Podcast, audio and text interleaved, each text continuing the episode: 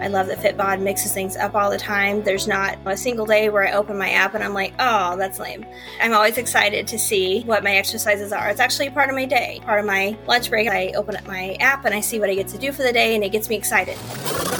Hello, everybody. My name is Samantha Schmitt. Welcome to Built, presented by Fitbod.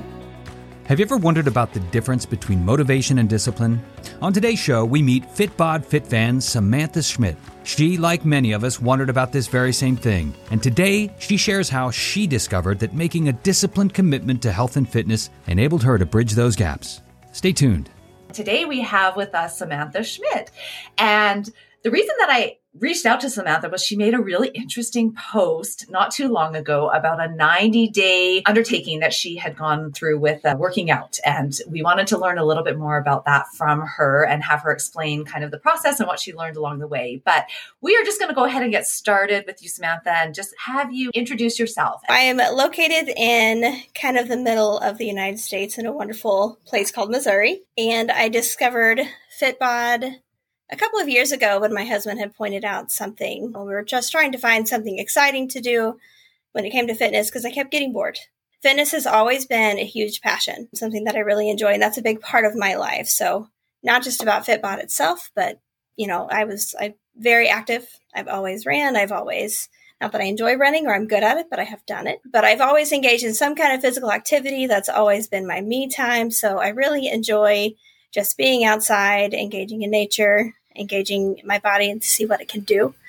Um, because I like to explore the world. I like to see new places and seek out adventure. I find that life is much more exciting when you're not just doing the same thing all the time. I like to travel a lot. I like to have a wide range of activities. I enjoy just sitting on the couch and reading a book too. So I try and have a big range of stuff to do there. I have a couple of kiddos. I have an eleven-year-old boy and a three-year-old daughter, two are huge motivators for me because they get right in there with me and they do it with me. So it's pretty cool to see them learning that fitness is fun for me. I really enjoy that. I have a husband I've been with for, it'll be eleven years this year.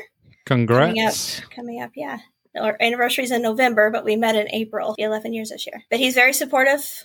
Very good friend, not just a husband, but we start off as friends. And I think that's what keeps us so strong. So big part of my life. I'm a therapist.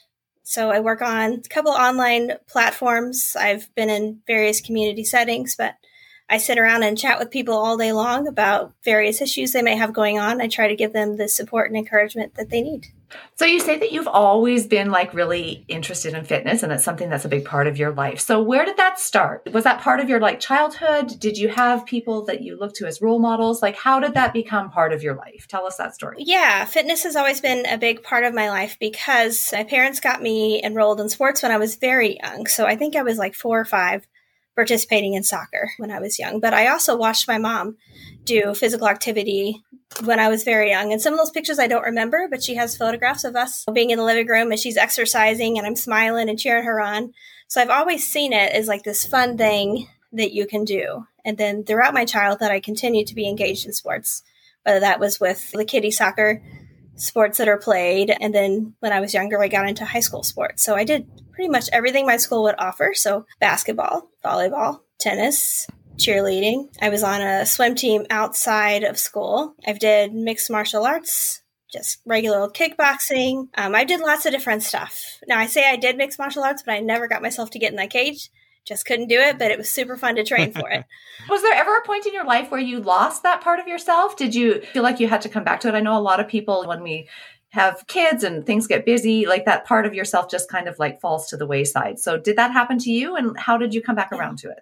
That's absolutely what happened. I think it really started to happen when I got enrolled in graduate school. I was working forty hours a week. And then I went to college in the evenings from like four or five p.m. until like ten p.m. So I was in school five, six hours a night and I worked eight hours a day. So that was really challenging. And I started at that point, I was getting up at four o'clock in the morning and I would exercise and I did it, but kind of inconsistently. But I think what happened is I just kind of had to adjust to adult life, which means you're not having fun in college anymore. You have like this nine to five job you have to do, which is okay because I was in a career I liked. But I got busy with just general life stuff. So I started working full time. And then when I got pregnant and had my child, obviously that takes up a huge portion of time. So the time I thought I was going to get back from not being in college, I spent being a parent.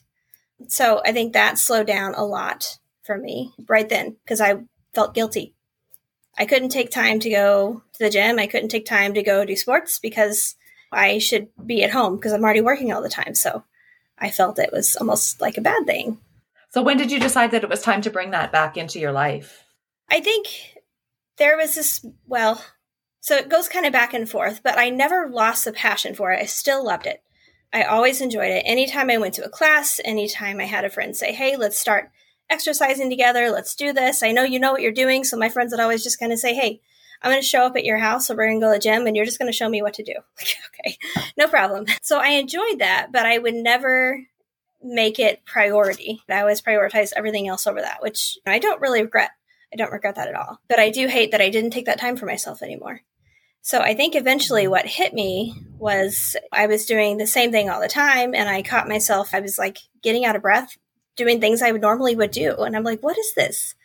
Why am I like feeling like this? And I just sort of noticed I was getting grumpy more. I was kind of getting impatient. I wasn't enjoying being at home as much. So I kind of tapped into those therapy skills that I used with my own clients and did an assessment and said, okay, what's going on?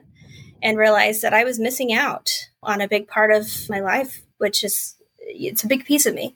And I wasn't allowing myself to engage in that anymore. I think so many people will be able to relate to that. I think that's something that so many of us fall into, that trap of feeling guilty about taking time for yourself to do the things that you love.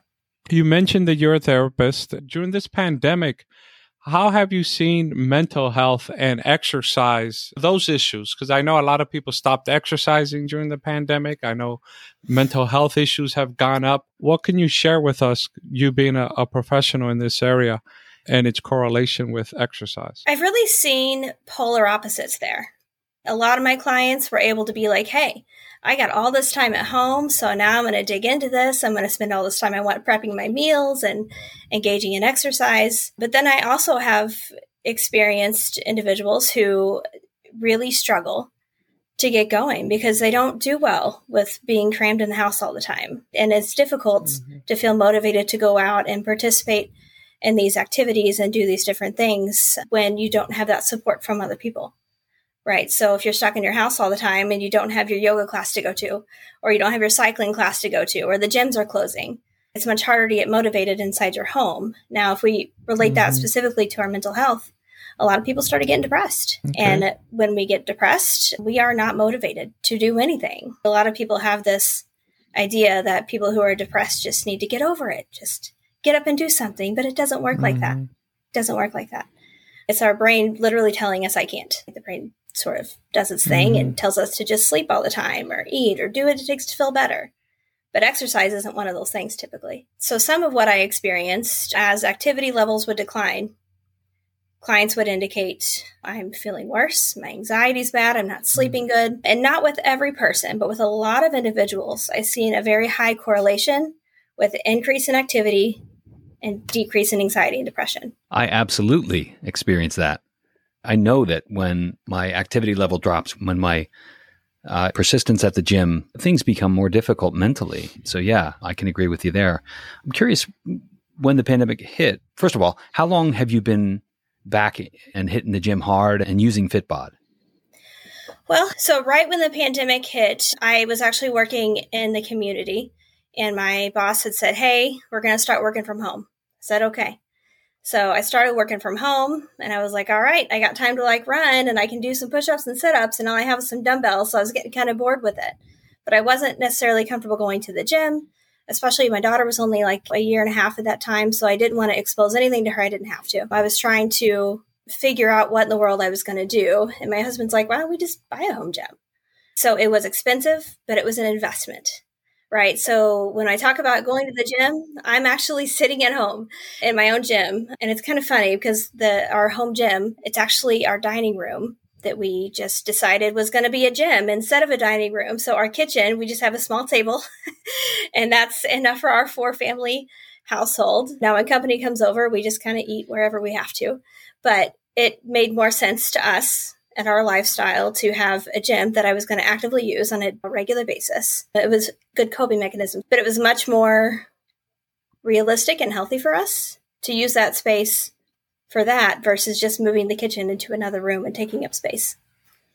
I'm curious, like, what did you get? What what did you buy for your home gym? It's a Marcy. It has the Smith machine, which is like my favorite exercise on Fitbod to use. So it has a pulley cables in that, and then it even has a bottom pulley in the top. So it provides lots of different things we can do. But I also have an elliptical and a treadmill, and I got a bike, which I just got a brand new bike. That was my ninety-day prize reward for myself, was a nice mountain bike to go and purchase. So I've been riding that pretty regularly. So did you already have the Fitbod app when you decided to invest in the home gym? Which came first, the home gym or the app? It was the app first. So we purchased the app, and I just put some of the dumbbell exercises in there and then some of the floor stuff.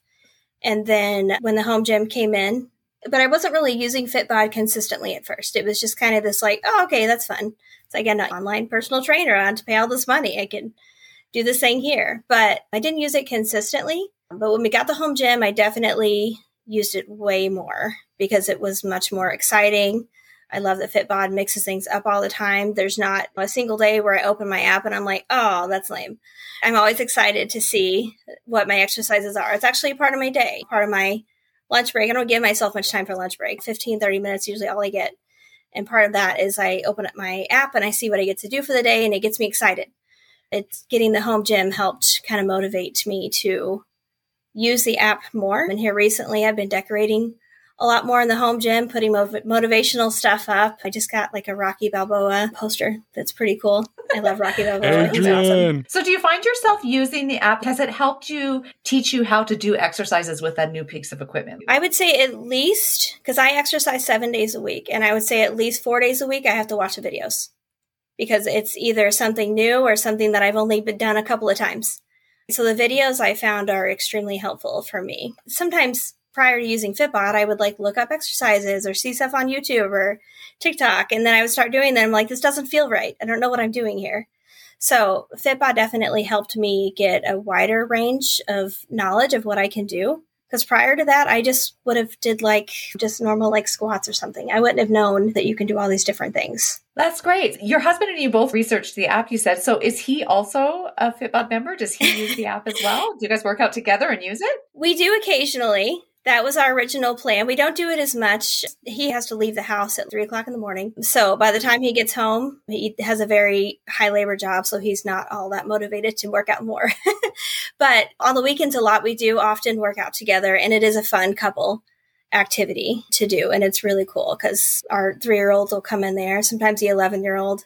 Every now and then my eleven-year-old will show some kind of interest, and Zach will kind of work with him and show him what to do correctly. And then my three-year-old just comes in there, which is cute because she'll call out things that I'm doing, which I found funny the other day. I was doing squats and she's, oh, squats, huh? I'm like, yeah. How did you know what that is? It was cute. So yeah, we do it together occasionally, but not every day. How long after finding the app did you find the community? Uh, it was almost a whole year before I found the community. I was just like playing around on the app and trying to explore new things on there because I had started using it more. And I found mm-hmm. on there, it said Fitbod community on the bottom. So I looked at it and I was like, oh, there's like a whole page for this. That's where we obviously know each other from. And you started this ninety-day challenge. What was all that about? What sparked that? Well, I think it's probably the best thing I've done for myself in a long time. What initially sparked it on the Fitbod community, someone, I remember it was a Monday, someone had posted on there, you know, what's your motivation for this week? And Michael actually had, and I had it in quotations, I can't find my paper, but he had talked about self-discipline and how self-discipline is where we are going to thrive because it's the continuance of doing whatever activity we set ourselves to do with the lack of motivation. But it hit me because I constantly go back and forth with that. I even have an accountability partner that I've had for well over a year, and I check in with her every single day. We send each other our exercises. We keep this little like star chart. We actually call it sweating for stars. And we get rewards after we get so many stars. And I I noticed with her, one of the things I struggled was I just didn't stay motivated um, because it's so fleeting. One day I'm motivated and then the next day I'm stressed out, or I have a difficult day at work, or my kid's sick, or I'm sick, or I just don't feel like it. And then I make up an excuse and that motivation loses its power. He had given that kind of intro. He said, decide on something and do that for thirty days, sixty days, ninety days. Um, and what hit me was the psychological standpoint, right? We can create a habit in thirty days. But generally, we create a lifestyle in ninety. If I do something consistently for ninety days, it becomes a part of your life and it's common. And I can consistently say today will be one hundred eleven days of exercise. I still haven't stopped. The ninety days is my goal, but I still haven't stopped. I do do a couple days of like active rest, which I catch a lot of slack for. But I give myself five days of lifting, five days of activity, and then I give myself some light cardio and stretching, foam rolling, yoga, something like that. Yeah, you and me both. I practice the same type of schedule. I just find it so much easier if every day is a day that I work something physical. Now, one of those days may be a recovery day where I'm doing active stretching or something. I have to give credit to Jocko Willink, who introduced me to the concept of discipline equals freedom. He wrote a book called Discipline Equals Freedom, The Field Manual. And he is an absolute hero of mine. That's where that came from. So when you first started out, Samantha, what in your mind did you commit? Did you commit that you wanted to do something for ninety days? And what did you set out to commit to doing each day in order to check that box for the day? I just told myself I was going to go in and use the app and exercise every day for the next ninety days. I didn't designate it a certain time, because I knew what would happen there is I would wake up and I would feel overwhelmed and anxious, and then I wouldn't get to it. There were some days where I only got fifteen minutes in, but it was still creating the habit of moving. It was still psychologically doing its job.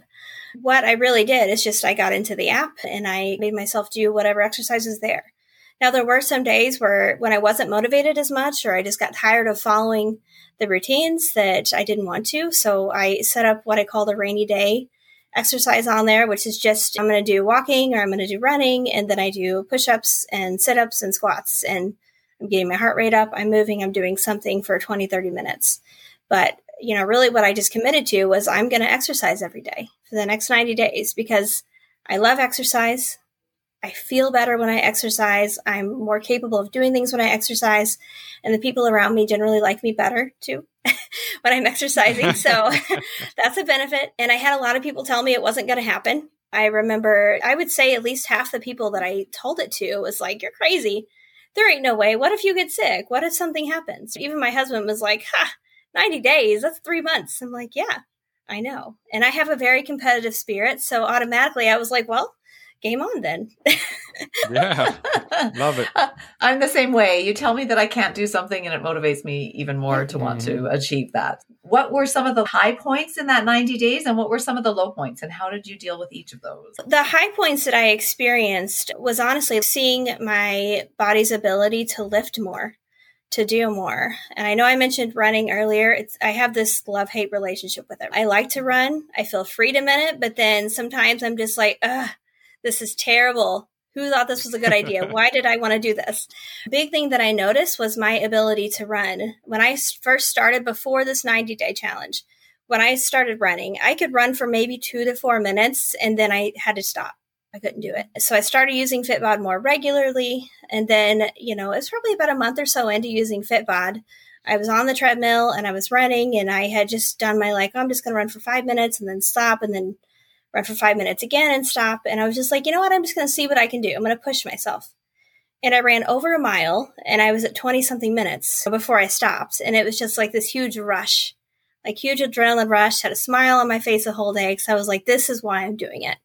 Cause my body can do these things. If I really push myself to do it, my body's capable. I'm in charge of what my body does beyond the things that occur that it's out of our control. My body's capable of doing something. And that was the biggest high point there. Some of the other high points too was just being able to see myself develop this habit that even when I said the ninety day, it was like, yeah, it, it is a lot. There's a little bit of that self-doubt that creeped in. So one of the other things that, that really helped me was just being able to see that I am capable of doing these things, and seeing like the, I was at forty-five days and I was like, wow, I'm halfway there. It's incredible. And then my daughter started asking me on a regular basis, are we going to exercise today, Mom? And for me, I was like, I'm teaching her. She's watching me every single day. Kids learn by what we show them, not what we tell them. They learn minimal from what we tell them. They don't care.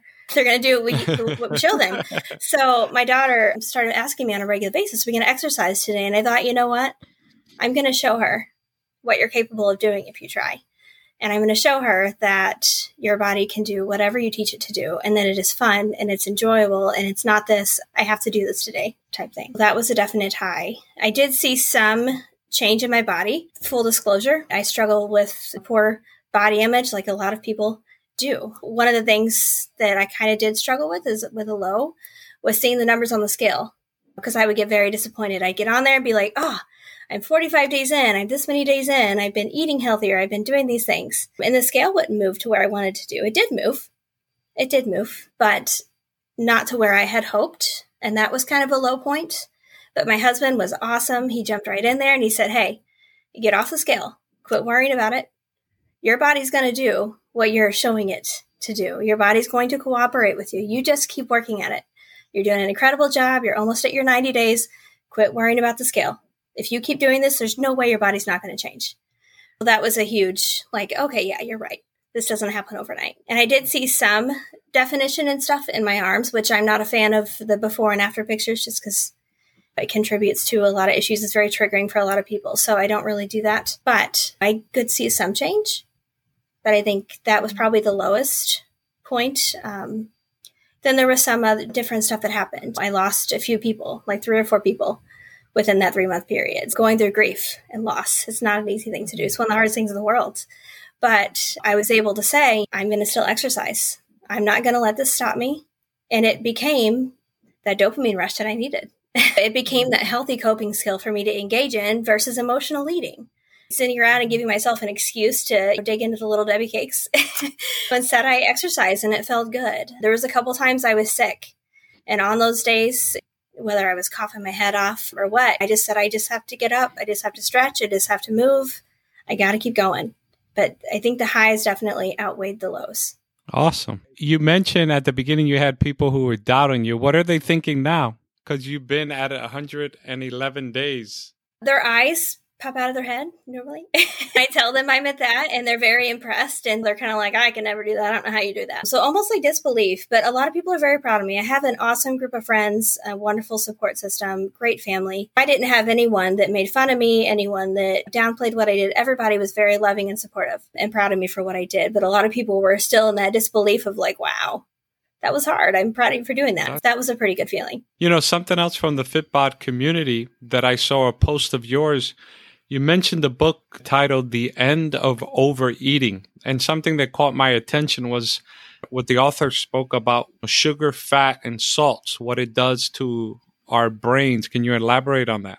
Yeah, that was a fascinating book. I picked it up because I was trying to find just different self-help books. One of the goals I set for myself was to read more self-help books to build up my overall quality of life. And I found that book by accident and the title intrigued me and I started reading it and I was like, oh, it actually talks about some of the scientific stuff here. When the author goes in to talk about the sugar, fat, and salt, he first starts to give some different examples of how the food industry uses those three ingredients to get our attention, to activate our taste buds, and to create this addiction in our brain. So sugar specifically, tons and tons of studies on it. Sugar reacts in the brain the same way a lot of drugs do. So sugar activates mm. opioid receptors. You have this person who struggles with a drug addiction and can't stop. A lot of individuals struggle with food addictions, and it's the same way because the brain is saying, hey, we like this, give me more. Um, we have a dopamine rush when we get that sugar intake. But I don't understand necessarily the scientific components of it because it's been a little bit since I read the book, but the sugar, fat, and salt combination, it works together to create this intense desire for us. So take a, a simple example, right? Let's say, I don't know, some kind of salted caramel, I don't know, cheesecake. So we take salts, right? And then we take caramel, which is loaded with sugar. And then we take cheesecake, which is loaded in sugar and fat. And all those tastes appeal to our taste buds. So it makes us want it that much more. The same reason we take hot wings and we dip them in blue cheese or ranch, because we're taking salts and we're taking sugar from the sauce and then we're dipping it in the fat. So lots of different ways that food becomes such an issue in society, but food industries are very much aware of it without calling anybody out. They're aware of that. They know that's what the audience wants, so they push that. It's fascinating. If you loved this book and read through it all, what were some of your major takeaways? Did it change the way that you look and interact with food? The biggest thing that I took away from it was overeating is not a behavior choice. It is a biological challenge. There's a lot of people who struggle with eating disorders. There's a lot of people who struggle with just food addictions. I'm probably one of those people myself. If I see something I want, that chocolate chip cookie, my mouth's going to water until I get it, right? So my biggest takeaway was this isn't my fault. I'm not weak. I'm not pathetic, which is some of the internal dialogue that I used to tell myself. This is just my brain doing what it's supposed to do. My brain knows that there's sugar, fat, and salt right there on that table, and it wants it. So the biggest takeaway I got from it was the literal control that some of these foods have over us as individuals. And I don't know why, but the book even goes into details that there's some individuals who don't struggle as much and some do. But I really liked, too, that it gives you a plan. So it doesn't just talk about it as a problem. It also says, here's how we fight it. And I really liked that. So after I had read the book, I actually came up with my own treatment plan from the book that I wrote out for myself to use, which the author gives you some advice and stuff on. So it was really cool. Like it talks about ways to overcome it is to make a plan. So if you're going to come across a food that's challenging for you, that it's addicting for you, then find something else to do. Get up, distract yourself, get it out of your eyesight because it's not going to stop unless you, it gets out of your view. Remove those items from your home. It talks about scheduled eating, right? Make sure you prepare your meals. You know what you're going to eat. If you're going to a restaurant that you're going to be more tempted to eat something unhealthy, make a plan of these are foods I can have, these are foods I can't. And even now, one of the things I will do is when I, we go out to eat, I'll generally tell my husband, okay, I'm really craving this, but I know I don't need it. Or I really want a soda, but I know I don't need that soda. So I'm only getting water. So I have that accountability, which is never condescending. It's never rude or anything like that. It's just, hey, how's that water? That was my biggest takeaway, I think, from it is that it gives you a plan to actually address it. So do you follow any sort of eating plan other than that? Do you have any sort of structured diet? I try to prepare my plan, my meals, like my lunches, because I work from home. So it's a little easier for me to snack throughout the day. So I have to be very careful with that. So what I try and do is I make sure and I have stuff in the refrigerator that I can have. I can have cheese sticks. I can have fresh fruit. I can have those things in between dinner, in between lunch and dinner, and in between breakfast and lunch, I can have a small stack just to appease that appetite, but not with unhealthy stuff because it's just going to feed that addiction even more. Every time you give into that addiction, you reinforce it and it becomes a bigger problem. Really, I try to spend some time planning out my meals throughout the weekend. I got the fancy food containers, so I just throw those in the fridge and that's normally what I have. I don't really have a structured specific diet that I follow, I wouldn't say. Sounds like you have a very healthy relationship and are trying to like just feel it out as you go. You talked a little bit earlier about something that I think a lot of people can relate to. And I think it's that struggle with the scale and kind of the idea of what we have around those numbers on the scale and how you could work through that with your husband a little bit. Do you still use the scale as a measure of success? And if not, how do you measure your success as you're working out? What are the things that you use to measure your progress? Well, the right answer would be no, but the true answer is yes. I still want to see that number go lower. I still want to have a lower B M I, which is way outdated years ago anyway, but I would still like my numbers to be lower. And sometimes I impulsively jump on the scale and look. But if I'm disappointed by that number, I remind myself of the true success, which is, hey, let's look at Fitbod. Let's look at how many pounds you lifted last week. Let's look at your fitness levels. Let's look at what you're becoming capable of doing. Even the other day, I was lifting, it, I think it was only like a twenty pound weight, uh, but my husband was like, hey, that's a pretty large amount for you to be lifting when you started with like eight. I, those are the things that I try and focus on is what is my body physically capable of doing? And then what am I enjoying? I don't think I shared earlier, but no, I didn't share it earlier, but something important that really grabbed my attention. So I went to an amusement park with my family. And while I was there, it's up and down hills all day long. It was very hot. And I, at one point in time, I got dizzy, I started feeling sick, I had a headache, and I sat down, I checked my Apple Watch, and my heart rate was all over the place. I was sitting down on the floor for an hour, and it was still one hundred thirty-five. So I knew something was wrong. I probably should have gone to the doctor, I didn't. Go to the doctor if your heart rate's doing that. But I did not, but that was a big moment that I had to do something.